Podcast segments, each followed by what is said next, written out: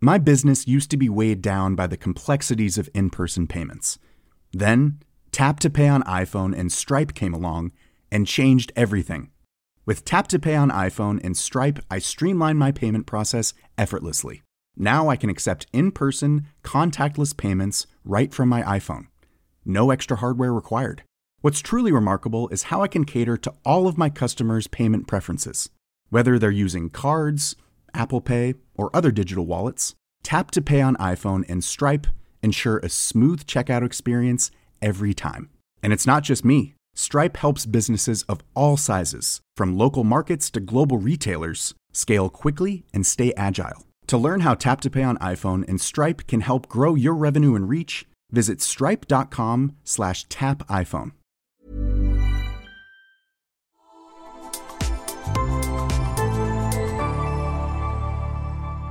Asennemedia.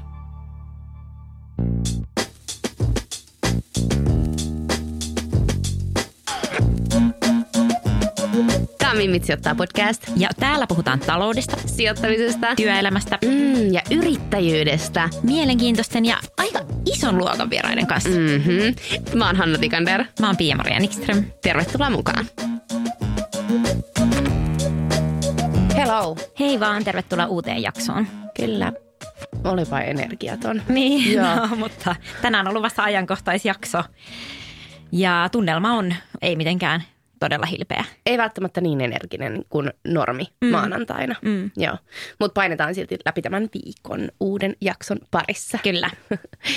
Ja kyseessä on siis ajankohtaisjakso liittyen Venäjän hyökkäyksestä Ukrainaan ja tämän vaikutuksista talouteen. Eli me ei niinku puhuta tästä niinku itse sodasta nyt täällä.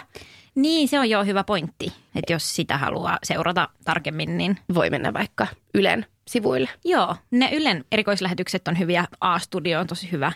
Lue uutisia. Mutta älä lue liikaa. Niin, joo. Joo, hyvään aikaa iltaisin laittaa puhelimen lentokonetilaa ja vaikka jonkun lempeän äänikirjan päälle, niin nukkuu sitten yöunet paremmin. Hmm. Mutta me päädyttiin nyt tekemään tällainen Venäjä-spesiaali, johon me kutsuttiin asiantuntijavieraaksi Nordean pääekonomisti.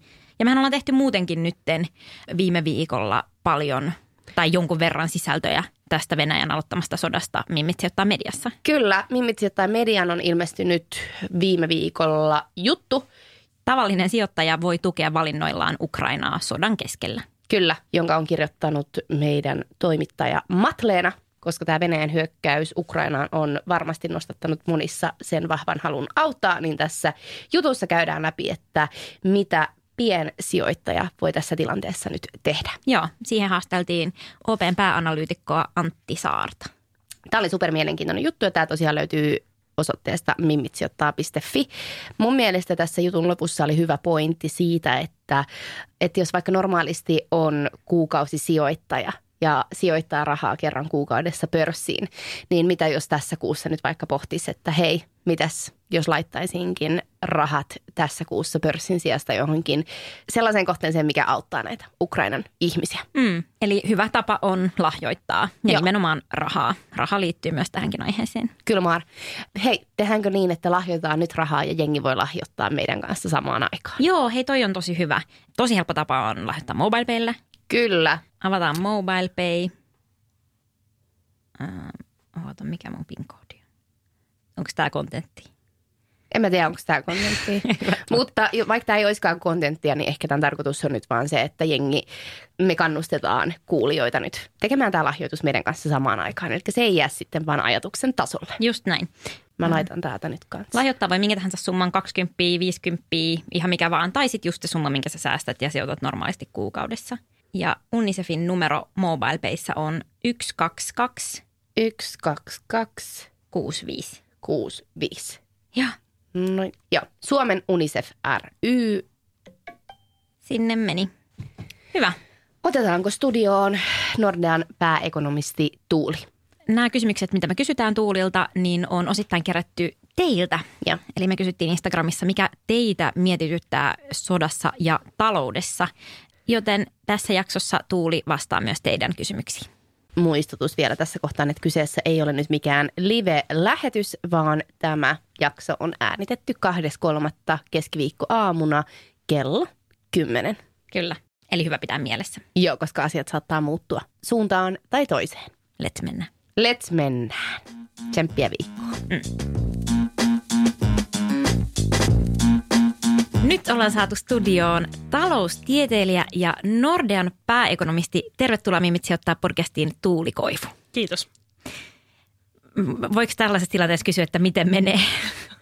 No aika huonosti kyllä menee, kun uutisia lukee. Että, että täytyy myöntää, että ammatti on joskus aika raskas, kun työn kuva on paljon sitä, että luetaan uutisia ja nyt ne uutiset on tietenkin toinen toistaa synkempiä, niin kyllähän se vaikuttaa omaakin mielialaan. Niinhän se Joo, on. näin.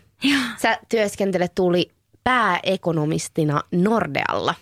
Mitä pääekonomisti tekee ja miltä sun työpäiväsi näyttävät? No ei painoteta liikaa sitä pää. Kyllä mä, kyllä mä olen ekonomisti muiden joukossa. Ja tota, meillä on mukava porukka ja tiimi Nordeassa, jotka analysoi taloutta. Mä analysoin kansainvälisen talouden näkökulmasta. Mä seuraan paljon Kiinan taloutta, euroalueen taloutta. Tietenkin sitten niitä vaikutuksia Suomeen. Myös korkojen puolesta, miten inflaatio kehittyy, miten keskuspankit siihen reagoi. Ja paljon tietenkin meidän asiakkaiden, varsinkin isojen suomalaisten yritysasiakkaiden näkökulmasta maailman menoa. Missä on kasvumahdollisuuksia, missä on riskejä. Mietitään aika pitkälläkin horisontilla juttuja. Jonkun verran kirjoittelen, mutta enemmän keskustelujen kautta tämä homma hoituu. Mm.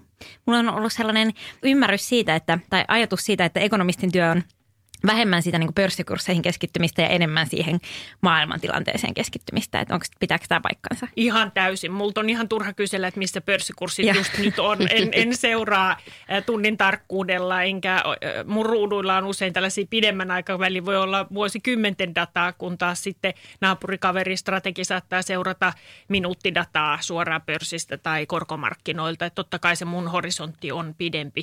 Mutta tällaisella hetkellä tietenkin niin yritetään pysyä niin kuin ajan hermolla ja, ja katsoa myös ihan sitä, että mitä kullakin hetkellä markkinoilla tapahtuu ja mitä siellä ajatellaan, miten tunnelma muuttuu ja miten se toisaalta sitten taas vaikuttaa sinne reaalitalouteen ja miten se reaalitalous ja maailman tapahtumat vaikuttaa sinne markkinoille. Että kaikkihan tässä pyörii niin kuin yhdenä, hmm. yhtenä pyöränä ja vaikuttaa toinen toisiinsa.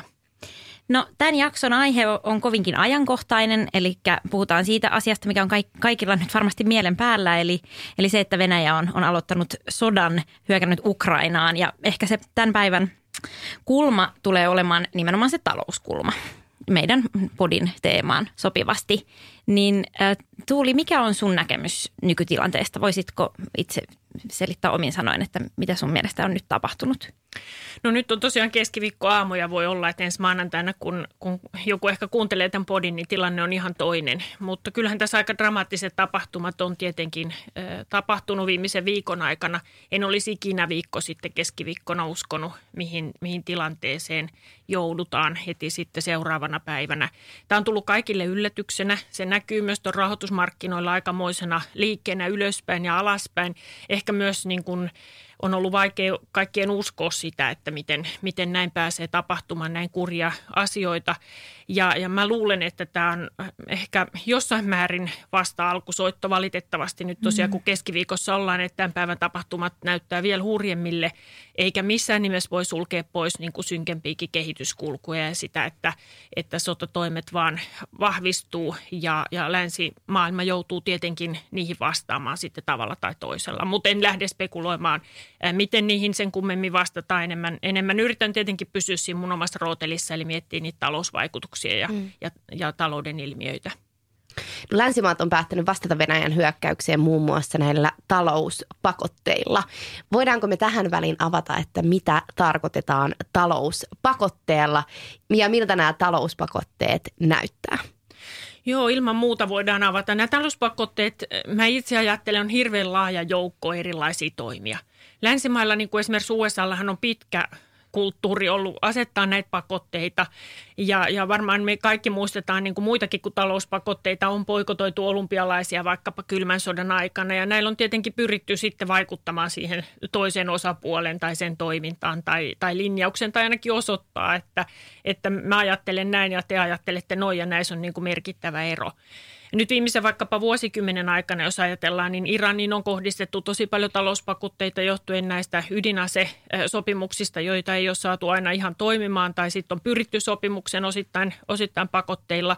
Yksi sellainen pakotteiden vai pitäisikö sanoa politiikan ja talouden erinomaisesti keskenään sotkeva maa on Kiina, jota mä seuraan. Ja jos me ajatellaan vaikka Kiinan kauppapolitiikkaa, niin se on täysin ehdollista Kiinan muulle politiikalle, kun Australia vaikka keväällä ja kesällä 20 vaatii, että nyt kansainvälinen tutkinta siitä, mistä korona oikeasti lähti liikkeelle, niin Kiinan vastaus oli asettaa valtavat tuontirajoitteet australialaisille tuotteille. Eli käytettiin talouden välineitä, jotta painostettiin sitten Australiaa pyörtämään nämä vaatimukset. Ja edelleen se suhde Australian on tietenkin hyvin kompleksia ja Kiina on samalla lailla toiminut suhteessa Ruotsiin, Norjaan, nyt viimeksi Liettuaan tuli kiistaan tästä Taivanin edustuston kohtelusta ja sen nimeämisestä Liettuassa, niin, niin Kiina asetti Liettuan täydelliseen ikään kuin kauppaeristykseen, poisti Liettua jopa omista tullijärjestelmistä, joka on ihan ennen kuulumatonta. Eli ei pelkästään länsimaat näihin pakotteisiin ole ole mennyt mukaan. Kiina on yksi mestari käyttämään mm. erilaisia välineitä ja mä itse ajattelen näissä pakotteissa – on, on hyvin laaja kirjo. Voidaan estää kauppaa, mutta nyt tietenkin näissä nykyisissä Venäjä koskevissa pakotteissa se pääpaino on ollut rahoitustoiminnalla. Yritetään estää rahaliikennettä Venäjälle – äm, yritetään estää sitä, etteikö Venäjän keskuspankki pääse kiinni kaikkiin niihin valuuttareserveihin ja käyttää niitä niin kuin rahoituslähteenä, rahoitussektorin vakauttajana. Ää, bisnestä heikennetään tai sen mahdollisuuksia sillä, että rahavirtoja Venäjän rajan yli rajoitetaan hyvin tiukasti. Ja toki on sitten kauppapakotteitakin, estetään tiettyjen varaosien korkean teknologian tuotteiden vientiä Venäjälle, jolla yritetään tietenkin sitten sekä heikentää liiketoiminnan mahdollisuuksia, että varmaan estää suoraan ihan, ihan näiden sotatoimien eskaloitumista. Näillä mm. pyritään muuttamaan sen toisen maan tapaa toimia ja mm. vaikuttaa sen toisen maan toimimiseen. Siitä tietenkin tutkimukset valitettavasti on aika pessimistisiä, että kuinka paljon talouspakutteilla pystytään vaikuttamaan toiseen maahan, jos se toinen maa on poliittisesti hyvin, hyvin niin kuin päättäväinen ja eri linjalla – niin voi olla, että se on valmis maksaa valtavan korkean taloudellisen hinnan ja näillä pakotteilla ei saavuteta haluttua tulosta. Mutta en halua olla ihan näin pessimistinen Venäjän suhteen. Nyt ainakin tähän mennessä nämä asetetut pakotteet on ollut valtavia, siis poikkeuksellisen laajoja. Mm. No, tämä oli just se, mikä mun oli myös mielessä, että mä mietin silleen, mun ajatusmaailmassa Venäjä on niin iso ja pelottavaa, että mä mietin vaan, että voiko nämä oikeasti nämä pakotteet toimia. Että tuntuu, että niillä on niinku keinonsa tehdä mitä tahansa pahaa ja valtavaa tuhoa. Nämä nykyiset pakotteet, monihan ajattelee, että ne hissun kissun syö sitä Putinin kannatusta esimerkiksi ja, ja pakottaa sitten hänet niin kuin vaimentamaan näitä sotatoimia, mutta jos, jos sotatoimet tästä nyt vielä tosiaan kun keskiviikkoaamuna puhutaan, niin vähänkin laajenee, niin kyllä mä veikkaan, että näitä pakotteita joudutaan vielä laajentamaan. Siellähän on iso joukko, siis energian vienti lähinnä, jota ei ole käytännössä vielä sanktioitu, joka virtaa Eurooppaan. Jos alkaa siviiliuhreja paljon tulla, niin kyllä mun on vaikea nähdä, että me länsimaat hyväksytään tämä kaupankäynti, joka kuitenkin sitten edelleen on se Venäjän talouden selkäranka. Ja vaikka se talous nyt kärsii paljon näistä rahoitussektorin pakotteista, niin ilman muuta se selkärangan katkaiseminen tarkoittaisi vielä jotain – ihan toisen koko luokan negatiivista vaikutusta siihen Venäjän talouteen. Mm. Onko tämä just sitten se syy, että me kysyttiin siis meidän seuraajilta kysymyksiä tätä jaksoa varten, että mikä ihmetyttää heitä. Ja siellä tuli muutama kysymys siitä, että miksi nämä Venäjän kohdistuvat pakotteet, että miksi siinä ei niinku heti olla isketty niinku kovalla kovaa vastaan, että vähän on olla himmailtu ja ei olla laitettu kaikkia kortteja kerralla pöytään, niin, niin onko se syy just siihen, että säästää ikään kuin niitä panoksia, että sitten voi vaikuttaa Venäjän toimiin vielä jatkossakin? No siinä voi olla tietenkin tällaista. Yksi syy varmasti pitää yllätä energiakauppa on se, että siinä totta kai hintalappu Euroopalle kasvaa. Me keskellä talvea, jos, jos kaasutoimitukset olisi katkaistu jo joku aika sitten, niin edessä olisi ollut varmaan aika paljon kylmyyttä ja mm. kärsimystä, hintojen valtavaa nousua. Ehkä kesäkohti, niin, niin siitäkin toimesta tulee ainakin hetkeksi helpompi noin Euroopan poliittisesta niin kuin näkökulmasta toteuttaa. Mutta täytyy itse myöntää, että mä kyllä olin ensireaktiona itsekin aika pettynyt silloin vajaa viikko sitten torstaina, perjantainakin, kun tuli ensimmäisiä pakotekierroksia. Mä ajattelin, että tästä ei kyllä näille pakotteille ei, ei varmaan niin kuin Venäjän suuntaa käännetä. Ja sitten viikonloppu oikeastaan kertoi sen, miten yhtenäisesti länsimaat on nyt lähtenyt Venäjää poikotoimaan ja sanktioimaan. Ja, ja silloin tuli esimerkiksi nämä hyvin poikkeuksellisen vahvat keskuspankin rajoitteet päälle.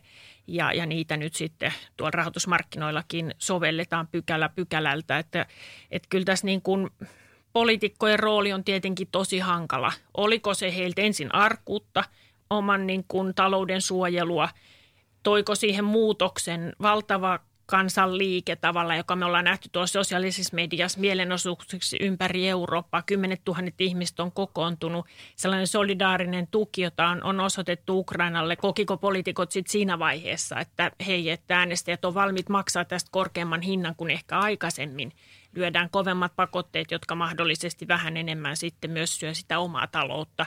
Nämä me ehkä joskus sitten historiankirjoista opitaan, kun luetaan, luetaan elämänkertoja, että millä perusteella näitä päätöksiä on tehty. Hmm.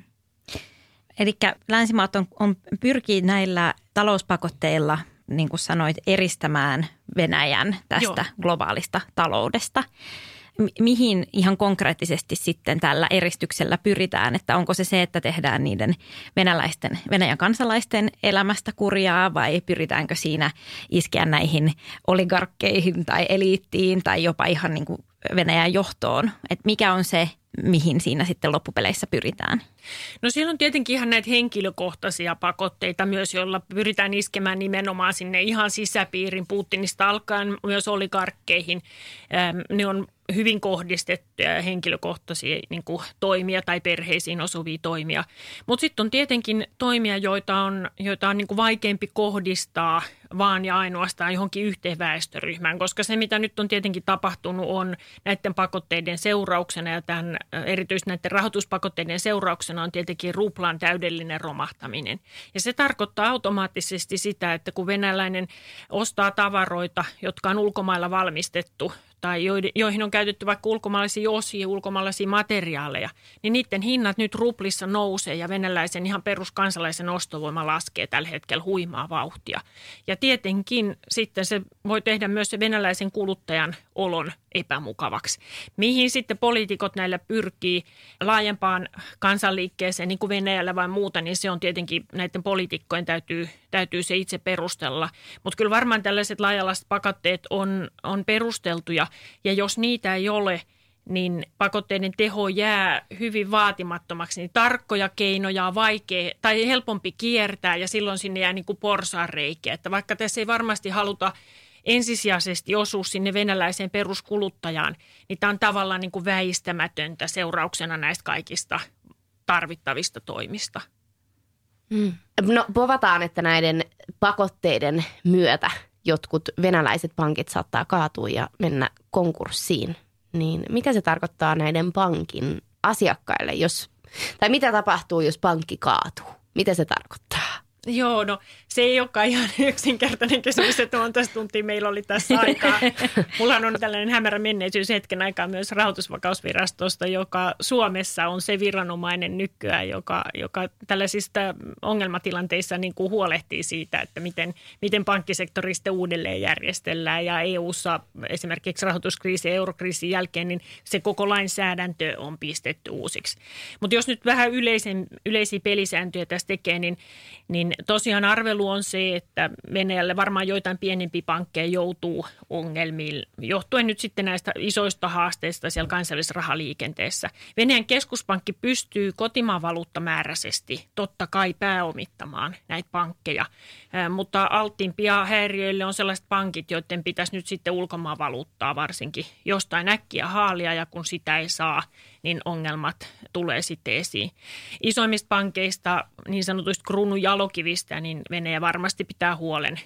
Mä en usko sellaista ihan järjestelmällistä pankkikriisiä tässä nyt näillä tietoa syntyvän tai näillä pakotteilla, mutta katsotaan tietenkin sitten tilannetta erikseen, jos pakotteet paljon laajenee, jos talousromahduksesta tulee huomattavasti suurempi. Mutta se, mikä on tietenkin se suuri huoli aina viranomaisilla, kun pankki on menossa nurin, on ne pienet tallettajat, miten heidän rahoille käy – Ja se on usein sitten poliittinen päätös. Mulla ei ole mitään käsitystä, että onko Venäjällä tällaista kriisiratkaisulainsäädäntöä niin kuin Suomessa. Suomessahan meillä on talletusrahasto, josta sitten korvataan piensijoittajalle varoja, jos pankki kaatuu. Ja toisaalta meillä on käytössä sitten tämän uuden kriisiratkaisulainsäädännön myötä sellaiset käytännöt, joissa sitten myös sijoittajat kattaa ison osan näistä syntyvistä tappioista ja yleensä sitten pientallettajista pidetään aika hyvä huoli näissä tapauksissa. Miten poliitikot ja poliittinen johto Venäjällä mahdollisesti tähän suhtautuu, niin se tulee olemaan tietenkin hyvin poliittinen päätös yleensä. Pankkiasiat, pankkien kaatuminen on tosi hankala kysymys.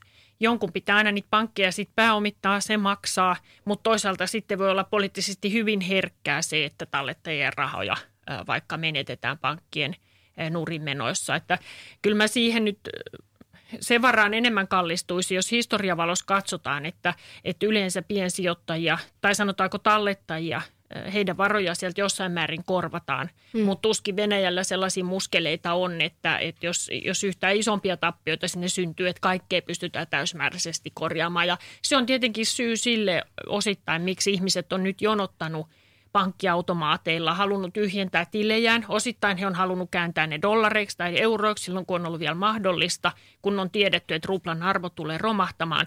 Mutta kyllä siellä Venäjällähän on nähty vuosikymmenten saatossa valtava määrä – ihan talletuspakoja, joissa siis vaan ihmiset hakee rahansa patjan alle, kun pankkijärjestelmään ei luoteta. Ja ilman muuta tämä on yksi Venäjän talouden heikkouksista, se, että pankkijärjestelmään luottamus on ollut aina aika heikko ja niitä rahoja on haettu sinne patjan alle. Tämä on esimerkiksi hyvin erilainen piirre verrattuna Kiinaan. Jos kysytään peruskiinalaiselta, kaikki tietävät, että Kiinassa on paljon velkaa, pankeilla on ollut isojakin ongelmia, pienemmillä pankeilla joskus, mutta jos peruskiinalaiselta kysytään, että tota, luotatko pankkeihin, niin vastaus on 99 prosentisesti kyllä luotan. Valtio pelastaa pankit ja minun rahani. Siellä on valtava luotto siihen, että valtio ei anna tallettajan rahojen mennä. Tällaista luottamusta ei ole Venäjällä ollut ja se on aiheuttanut näitä jonoja aikaisemmissakin kriiseissä mm. siellä pankkiautomaateilla. Että kyllä, kyllä tämä pankkiasia on tietenkin kyllä meistä jokainen suuttuu, jos pankkikriisissä rahat menee. Sitä voidaan kysyä, niin kuin 90-luvun alun Suomessakin, minkälaisia jonoja se aiheutti ja, ja paniikkia, kun oli, oli näitä pankkien nurinmenoja. Ja ne on niitä ihan tavallisia kansalaisia, jotka siellä niitä rahoja jonottaa.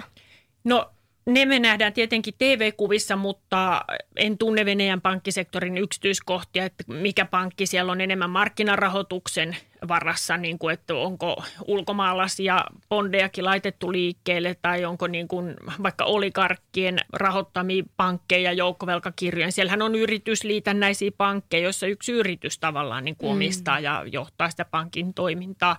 Mutta sitten ne, joita me nähdään uutiskuvassa, on tietenkin meidän kaltaiset tavalliset ihmiset, jotka jonottaa ihan omia tavallisia talletuksia. No sä mainitsit tuossa jo sen, että ruplan kurssi on täysin romahtanut ja että se tekee elämän, venäläisten elämän vaikeaksi. Joo. Mutta miten tämä vaikuttaa esimerkiksi Suomeen? No Suomeen tämä ruplan romahtaminen vaikuttaa tietenkin ensinnäkin sitä kautta, että kun meillä on vientiä Venäjälle jonkun verran, niin silloin venäläisen ostajan asema tulee hankalaksi, koska se euromääräinen tuote Suomesta tulee paljon kalliimmaksi niissä ruplissa maksaa. Ja silloin aika usein käy niin, että tuonti maahan romahtaa, kun oma valuutan arvo laskee, koska kerta kaikkiaan niistä tavaroista tulee liian kalliita. Oli kyse sitten investointi- tai kulutustavaroista. Eli sieltä viennin kautta tulee yksi shokki. Mm. No sitten tietenkin aina jos valuutan arvot liikkuu, niin meillä on myös yrityksiä, joilla on vaikkapa tuotantoa maissa – No nyt tämä kriisin laatu on sellainen, että monihan yritys on ilmoittanut, että lopettaa tai katkaisee tuotantoaan syystä tai toisesta tällä hetkellä Venäjällä. Mutta jos perustalouskriisi jatkuu ja tuotanto voisi sinänsä äm, jatkua, niin silloin se, se voi jopa olla osalle yrityksistä hyvä asia, että siellä tuotantomaassa valuutan arvo laskee, jolle ne kustannukset euroissa laskee ja siitä tuotannosta tulee halvempaa, jos se tuote viedään sitten vaikkapa länsimarkkinoille. Mm. Eli kyllä näitä vaikutuskanavia siitä ruplan heikkenemisestä tulee montaa kautta. Tietenkin sitten suomalaisille sijoittajille, joka on vaikka sijoittanut venäläisiin arvopapereihin, niin nyt arvot laskee sekä sen ruplamääräisen kurssilaskun takia, että sitten sen takia vielä, että jos ne on arvostettu ruplissa, niin sitten euroissa siitä ei sitten enää kauheasti jääkään käteen. Eli näitä vaikutuskanavia tulee tulee niin kuin montaa reittiä sekä sieltä reaalitalouden kautta että sitten sieltä rahoitussektorin kautta. Mm. A lot can happen in three years, like a chatbot may be your new best friend. But what won't change? Needing health insurance. United Healthcare Tri Term Medical Plans, underwritten by Golden Rule Insurance Company, offer flexible, budget friendly coverage that lasts nearly three years in some states. Learn more at uh1.com. Hiring for your small business? If you're not looking for professionals on LinkedIn, you're looking in the wrong place. That's like looking for your car keys in a fish tank.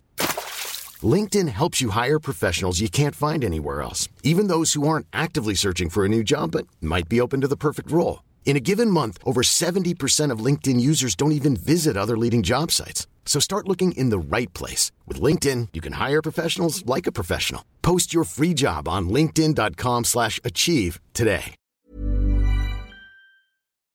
No nyt ollaan puhuttu siitä, että tämän Venäjän hyökkäyksen myötä niin tällaiset poliittiset suhteet – Venäjään, niin kuin Suomen ja Venäjän välillä on, on periaatteessa katkaistu tai silta on poltettu. Miten sitten nämä taloudelliset suhteet tai just tämä kauppa Venäjän ja Suomen välillä, mitä uskot, tuleeko se palautumaan vai onko se silleen, että sitä ei enää tulla sitten jatkossa tekemään?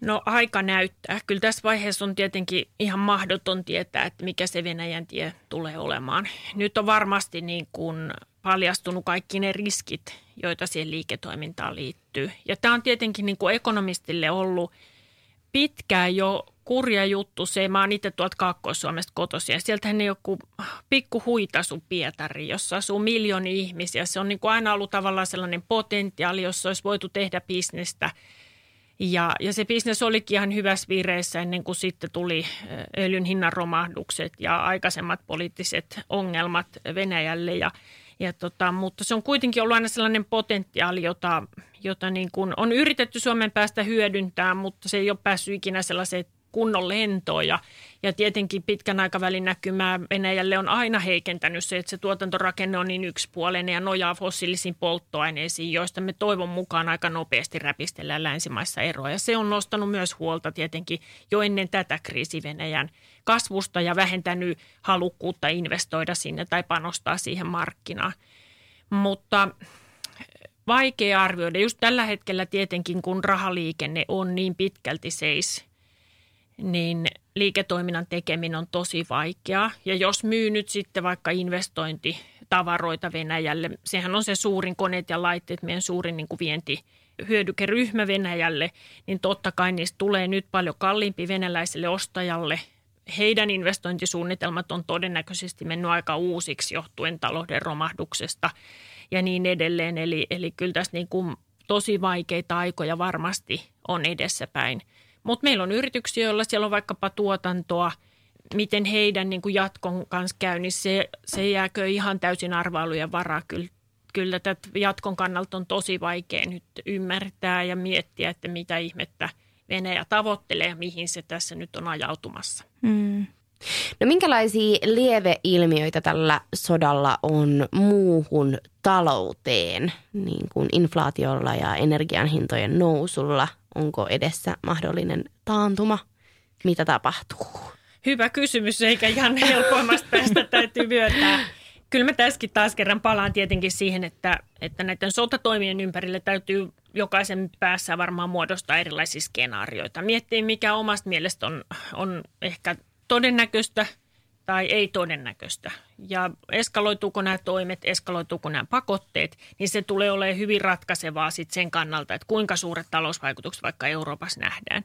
Nyt näistä tähän astisista pakotteista, niin me uskotaan, että totta kai Euroopan talous jonkun verran kärsii. Euroopan vienti Venäjälle on kuitenkin aika vaatimatonta. Sen osuus PKTstä no niin kuin arvollisen mielessä on alle prosentti. Ja jos se vienti nyt romahtaa, niin ei se, ei se meitä taantumaa pelkästään vie. Paljon suurempi kysymys on se, että mitä me ihmiset tähän reagoidaan. Aletaanko me pelätä, mm. että tulossa on, on paljon pahaa myös Länsi-Eurooppaan? Suljetaanko me kukkaron nyörit?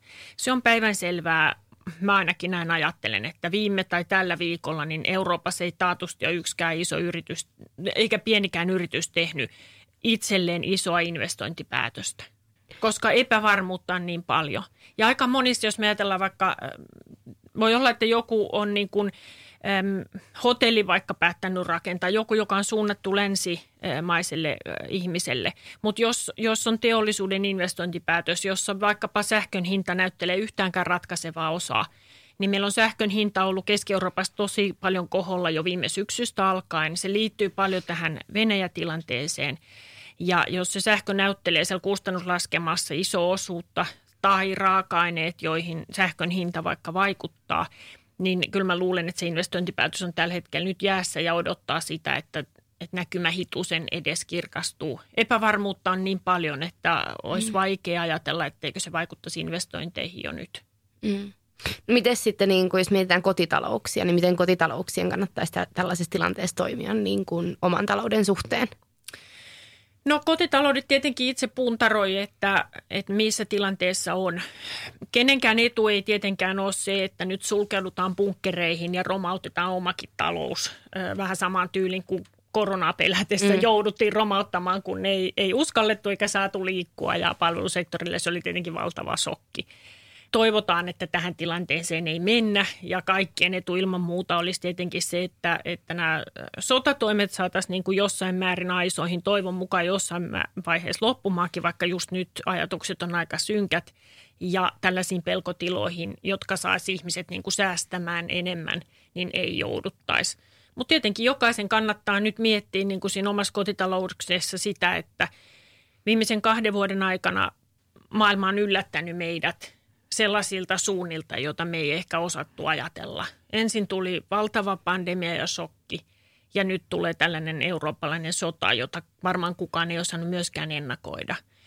Ja nämä yllätykset kuuluu tietenkin talouteen, ne tulee meille ammatti-ihmisille täysinä yllätyksenä. Ne tulee varmasti jokaiselle suurena yllätyksenä.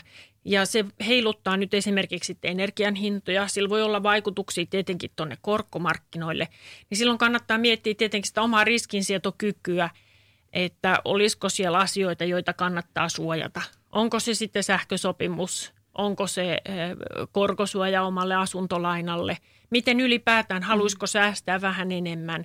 Vai kokee kolonsa turvatuksi ja, ja ajattelee, että, että kaikki on mun kohdalla hyvin, työllisyys näyttää hyvälle – ja vaikka sitten kannattaakin sitä naapurin liiketoimintaa, niin se on ihan yhtä hyvä vaihtoehto. Kyllä tässä jokaisen täytyy niin kuin punnita sitä omaa riskinsietokykyä ja, ja me varmaan jokainen niin kuin mielessämme tietenkin reagoidaan myös näihin uutiskuviin vähän eri lailla ihan niin kuin silloin siihen pandemiaan. Että joku halusi pitää sen naapurin liikeyrityksen kynsin ja hampain pystyssä ja koki, että se on jokaisen velvollisuus. Toinen taas sulkeutuu kotiin. Että sellaisia yleisiä neuvoja on, on mahdoton antaa, ei niitä mun mielestä tarvikaan antaa. Jokainen toimii tällaisissa tilanteissa niin kuin itse parhaaksi näkee. Pääasia ehkä, että käy niin kuin läpi sen, että miltä se oma riskikuva näyttää, onko sen kanssa hyvä elää ja, ja pitäisikö sille jotain tehdä vai ei. Hmm.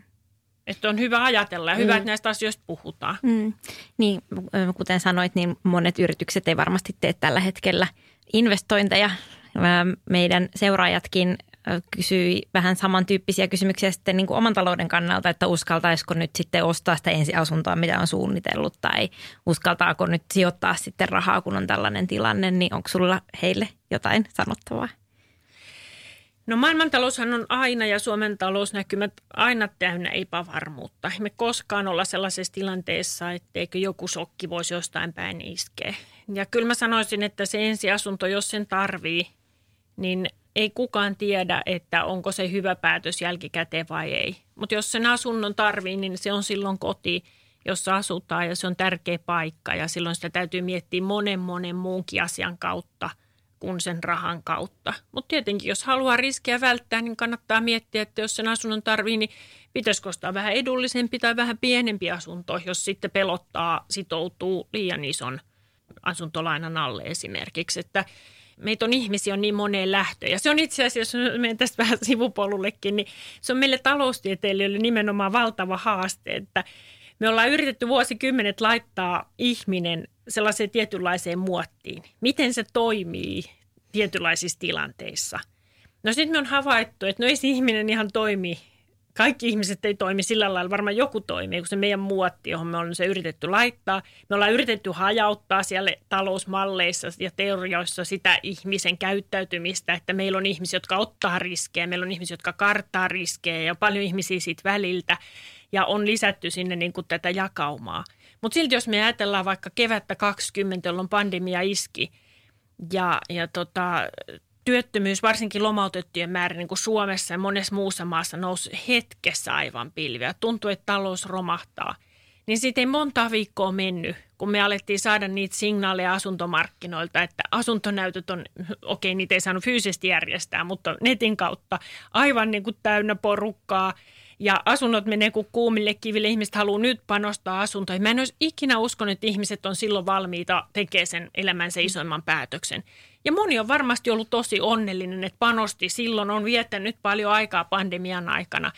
Kuluttajat toimii meidän ekonomistien mielestä hyvin niin kuin väärin usein verrattuna niihin meidän malleihin, mutta se tekee tästä mun ammatista just nimenomaan kiinnostavaa, että yllätyksiä löytyy aina ja, ja jokainen toimii niin kuin omalla tavallaan. Ja sä oot seurannut tarkasti Kiinaa jo parikymmentä vuotta. Joo. Siirrytäänkö Kiinaan? Siirrytään joo. vaan, joo. miten Kiina liittyy tähän tilanteeseen? Ja miten Kiina on reagoinut näihin Venäjän toimiin? Ja mi- mitä merkitystä sillä reagoinnilla on nyt tämän tilanteen kannalta? Joo. No ehkä se on ensinnäkin hyvä muistaa, että Kiina liittyy nykyään melkein joka asiaan. Mm. Joka silloin 20 vuotta sitten kauhean ajatella, että niin kauan on ollut ekonomistina, mutta – mutta kuitenkin niin eh, se ei ollut silloin itsestään selvää. Kiina oli silloin vielä kuitenkin vientisektorin kautta totta kai valtavasti nopeasti kasvava talous, joka, joka tota, liitty, linkitty moniin tuotantoketjuihin. Mutta sellaista poliittista valtaa esimerkiksi, jota Kiina tällä hetkellä käyttää – maailman toiseksi suurimpana taloutena, niin ei tietenkään siinä vaiheessa ollut.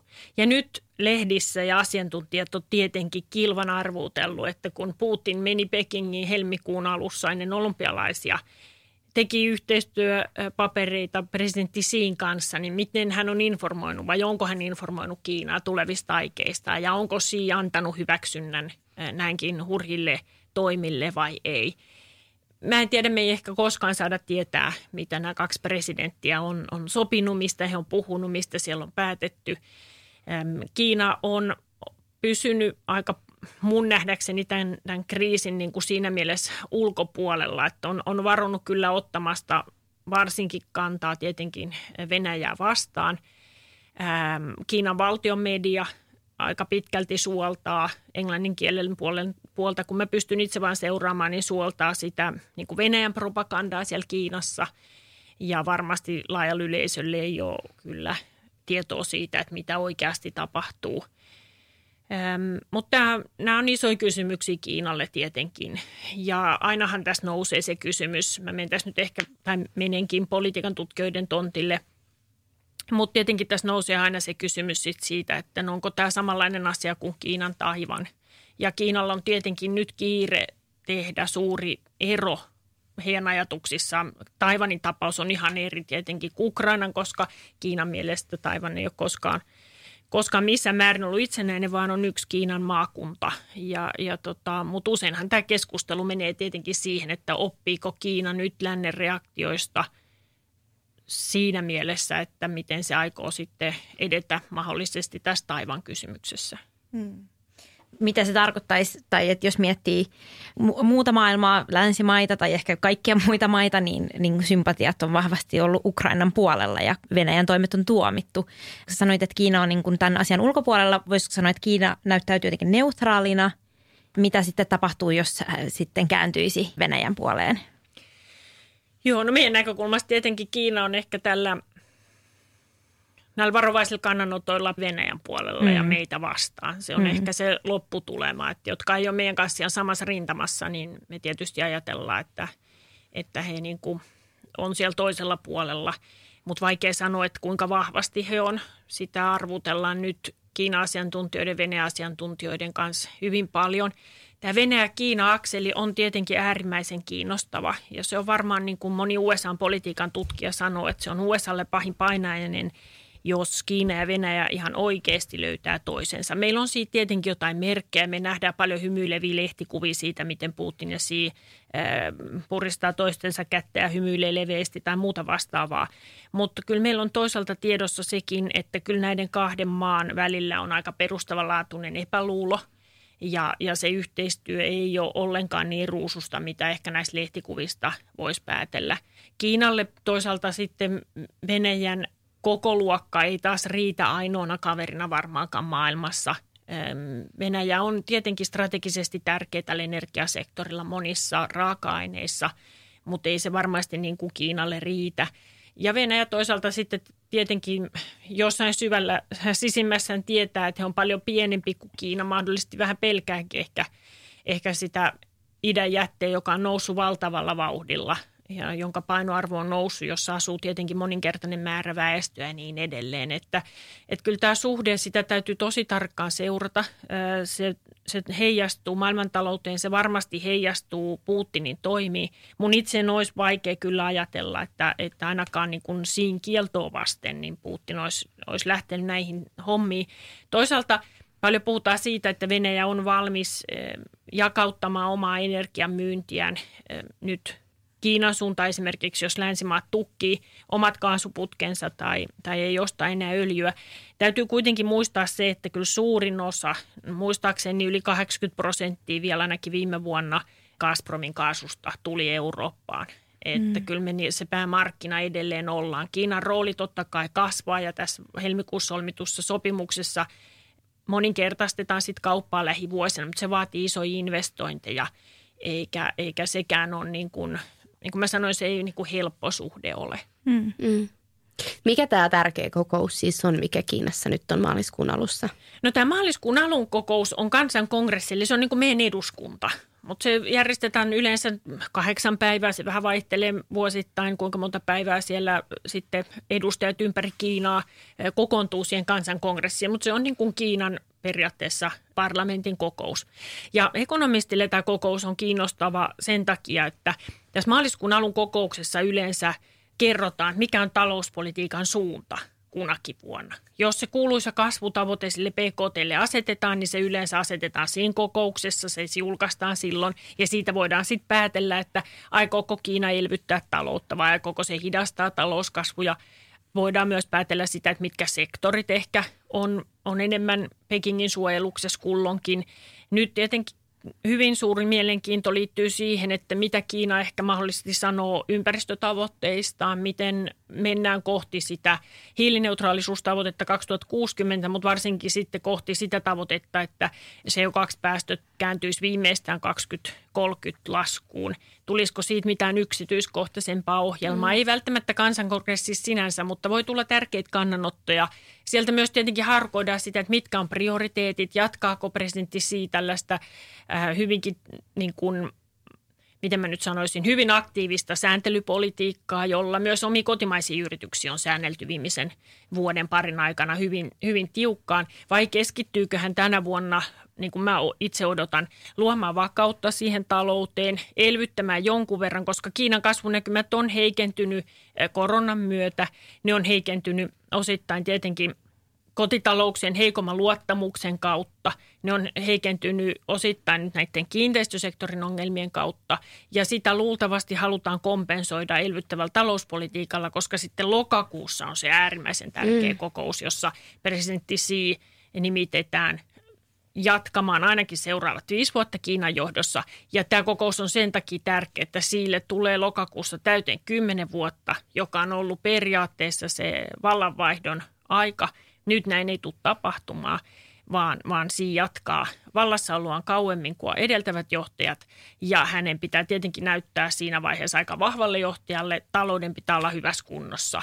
Ja, ja sen takia mä uskon, että tämä vuosi vedetään vähän henkeä näissä uudistustoimissa, jotka on, on hankaloittanut monen yrityksen toimintaa ja tasataan vähän niin kuin sitä kasvua kohti sitä lokakuun tärkeää kokousta mm. ja, ja niitä fanfaareja. Mm voidaanko me odottaa tästä kokouksesta jotain sellaisia päätöksiä, jolla olisi mahdollisesti vaikutuksia tähän Ukrainan tilanteeseen? Sitä mä en usko. Sitä mä en usko, että se siihen liittyy. Mm. Se, mikä ehkä noin niin kuin talousihmisenä siellä seurataan on luottojen kasvutavoitetta, PKT-kasvutavoitetta. Joskus se on heiluttanut jopa maailmanlaajuisesti vähän pörssikursseja, koska se kertoo ikään kuin siitä, että mikä se Kiinan talouspolitiikan viritys on. Hmm. No nyt eletään historiallisia aikoja, kun Euroopassa on syttynyt sota. Niin mikä on sun näkemys niin kuin Euroopan tulevaisuudesta? Esimerkiksi kuitenkin nyt EU-maat on hirveän paljon yhtenäisempiä kuin aiemmin. Niin mitä me voidaan tulevaisuudelta odottaa? Tietenkin kauhean vaikea arvioida nyt tässä vaiheessa. Tämä varmaan on monessa mielessä jonkunnäköinen murroskohta, mutta talousasioissa niin, niin ei välttämättä mm. suuntaan tai toiseen, mutta aika näyttää. Äm, Euroopassa on, on ilman muuta positiivista virettä ollut viime aikoina. Mä odotan jonkun verran kyllä siltä EUn elvytyspaketilta, että se ruokkisi investointeja. Erityisesti mun toiveet on tietenkin suunnattu tuonne Etelä-Eurooppaan, Italiaan ja Espanjaan, joihin menee niitä rahoja, mutta joissa sitten tämän paketin myötä voitaisiin tehdä niitä kipeitäkin rakenneuudistuksia. Italiassa erityisesti niin EKPn entinen pääjohtaja Mario Draghi pysyy nyt pääministerinä vielä ainakin vuoden. Toivon mukaan tämä globaali tilanne ei nyt sotke kaikki niitä suunnitelmia – tehdä rakenneuudistuksia konkurssilainsäädännössä, nostaa uudestaan vähän e- eläkeikää ja, ja muuta vastaavaa. Italia ilman muuta tarvisi näitä uudistuksia. Mutta sitten mun täytyy samaan aikaan todeta, että vaikka mä näen tätä positiivista virettä, niin kun mä seuraan ja vähän vertailen Kiina, USA, Eurooppa, niin kyllä mä oon tosi huolissani Euroopasta monessa mielessä – Ähm, jos me katsotaan vaikka investointien toipumista, sitä miten me panostetaan tutkimus- ja kehitystoimintaan, mistä voidaan sitten odottaa sitä tulevaa tuottavuuskasvua, tulevia innovaatioita, niin USA ja Kiina kilvottelee tällä hetkellä keskenään tosi paljon. Se pistetään hyvin paljon paukkuja erinäköisten teknologioiden kehittämiseen. Totta kai myös sotilasteknologiaa, mutta meidän täytyy muistaa, että kylmän sodankin hyvä puoli oli se, että, että siitä arvottomasta asekilpailusta niin tuli innovaatioita myös sit siviilipuolelle, jotka nosti tuottavuutta meidän kaikkien elintasoja hyvinvointia. Ja luultavaa on, että näiden hurjien panostusten myötä Kiinan ja USAn innovaatiot kasvaa. Siellä toivottavasti saadaan aikaan myös tuottavuuskasvua enemmän kuin hankalalla 2010-luvulla koko maailman taloudessa. Mutta miten me Eurooppana sitten pärjätään tässä kilpailussa, niin, niin se, se tulee olemaan niin kuin tosi kova haaste. Mä en näe niitä merkkejä, että meidän yritysympäristö olisi niin kauhean houkutteleva edelleenkään. Meidän pitäisi varmasti tehdä sille paljon. Tämä voi olla tämä kriisi, että tämä tarjoaa mahdollisuuden parantaa vaikkapa energiaomavaraisuutta ihan varmasti. Ruokkisiko se sitten sellaista investointi-ilmapiiri, joka myös niin toisi sellaisen itse ruokkivan ketjun ikään kuin liikkeelle ja me, ja me saataisiin niin kuin lisää dynamiikkaa tähän Euroopan talouteen. Mä kovasti toivon, että näin on, mutta tietenkin pessimistejäkin on liikkeelle, jotka toteaa, että, että tota, rahan kantaminen sinne tai tänne ei ole aikaisemminkaan tuonut tulosta. Mm. Mutta että kyllä mä nyt haluaisin olla tässä hitusen optimistisempi, mutta kyllä mä huolestuneena olen nyt seurannut esimerkiksi pandemian jälkeistä toipumista Saksassa, jossa investoinnit on, on ollut yllättävän heikot verrattuna sitten vaikka USAhan. Et toivotaan, että sitten innovaatio tulee sitten muualta. Hmm. Niinpä. Eli kriiseistäkin voi toivottavasti syntyä jotain hyvää, vaikkakin se nyt on laihalohto siinä mielessä, kun miettii sitä inhimillistä kriisiä, mitä nyt tällä hetkellä Ukrainassa on, on, on meneillään. Joo. Onko vielä jotain lisättävää tähän aiheeseen. Tuuli Koivu? Nyt ollaan jo tovin tästä keskusteltu. No joo, tämä maailmantaloudesta voisi puhua päivätolkulla, eikä ne jutut loppu ja arvutella voi niin kuin loputtomiin, mutta eiköhän tässä ollut, tai kuuntelijoille ole ihan, ihan mukava mm. paketti. Mm. Mm. Joskus ihanat rauhoittavat sanat tähän loppuun, niin. jotkut sellaiset, mikä niin kuin laskee sykettä. En mä tiedä, voiko ekonomisti niitä nyt tällä mm. hetkellä tarjota. Me usein tuodaan hirveästi huolia ja riskejä ja nostetaan niitä esiin. Ja se harmittaa itseäkin. Joskus mulla on sellainen mielikuva, että ihmiset ajattelee, että noi ekonomistit nauttii siitä, kun tulee kriisi ja shokkia. Ne saat läväyttää ne kaikki riskilaskelmansa pöytään ja kertoa, miten hurri miinuslukuja tulee. Ainakaan mun kohdalla se ei pidä pätkääkään paikkaansa. Mä voin paljon paremmin, kun taloudet kasvaa, mm. hyvinvointi nousee, mulla on positiivista kerrottavaa, mutta mä koen toisaalta velvollisuudekseni sen, että jos mä näen jotain vaaran merkkejä tai mahdollisia riskin paikkoja, niin kyllä niistä täytyy uskaltaa puhua mutta unohtamatta myös niissä mahdollisuuksia. Että kyllä mä, mä, mulla on keskuspankkitausta, jossa tietenkin ehkä enemmän painottuu joskus näiden riskien miettiminen, mutta varsinkin Nordean aikana, niin kyllä mä oon oppinut – ymmärtämään myös ehkä enemmän liiketoimintaa ja, ja sitä ympäristöä, jossa meidän yritykset toimii ja kuinka paljon he on valmiita ottaa riskejä, näkee niitä mahdollisuuksia. Kyllä myös näiden mahdollisuuksien esituominen on, on ihan yhtä iso velvollisuuskin, niiden riskien nostaminen. Ja kyllä tässä niin kuin, ei auta mikään muu kuin toivoa tietenkin, että kohti parempaa ollaan jossain vaiheessa ainakin menossa. Just näin. Tuuli Koivu, tuhannet kiitokset. Me saatiin sut näinkin lyhyellä varoitusajalla Mimmit sijoittaa podin vieraksi. Kiitos kutsusta. Tämä oli kyllä viiden tähden jakso. Siitä puheen ollen. Käy antamassa meidän Mimmit sijoittaa podcastille tähtiä, niin pysytään listoilla. Mm. Mun nimi on Pia-Maria Nikström. Ja mä oon Hanna Tikander. Ja tämä oli Mimmit sijoittaa podcast. Kiitos kun kuuntelit. Ja jos sä haluat kuulla lisää Tai lukea lisää sijoittamisesta, säästämisestä, yrittäjyydestä. käy osoitteessa mimmitsijoittaa.fi. Tai seuraa meitä Instagramissa at Mimmit sijoittaa.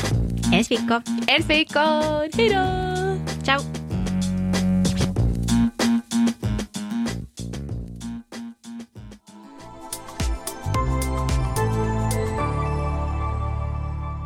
Asennemedia.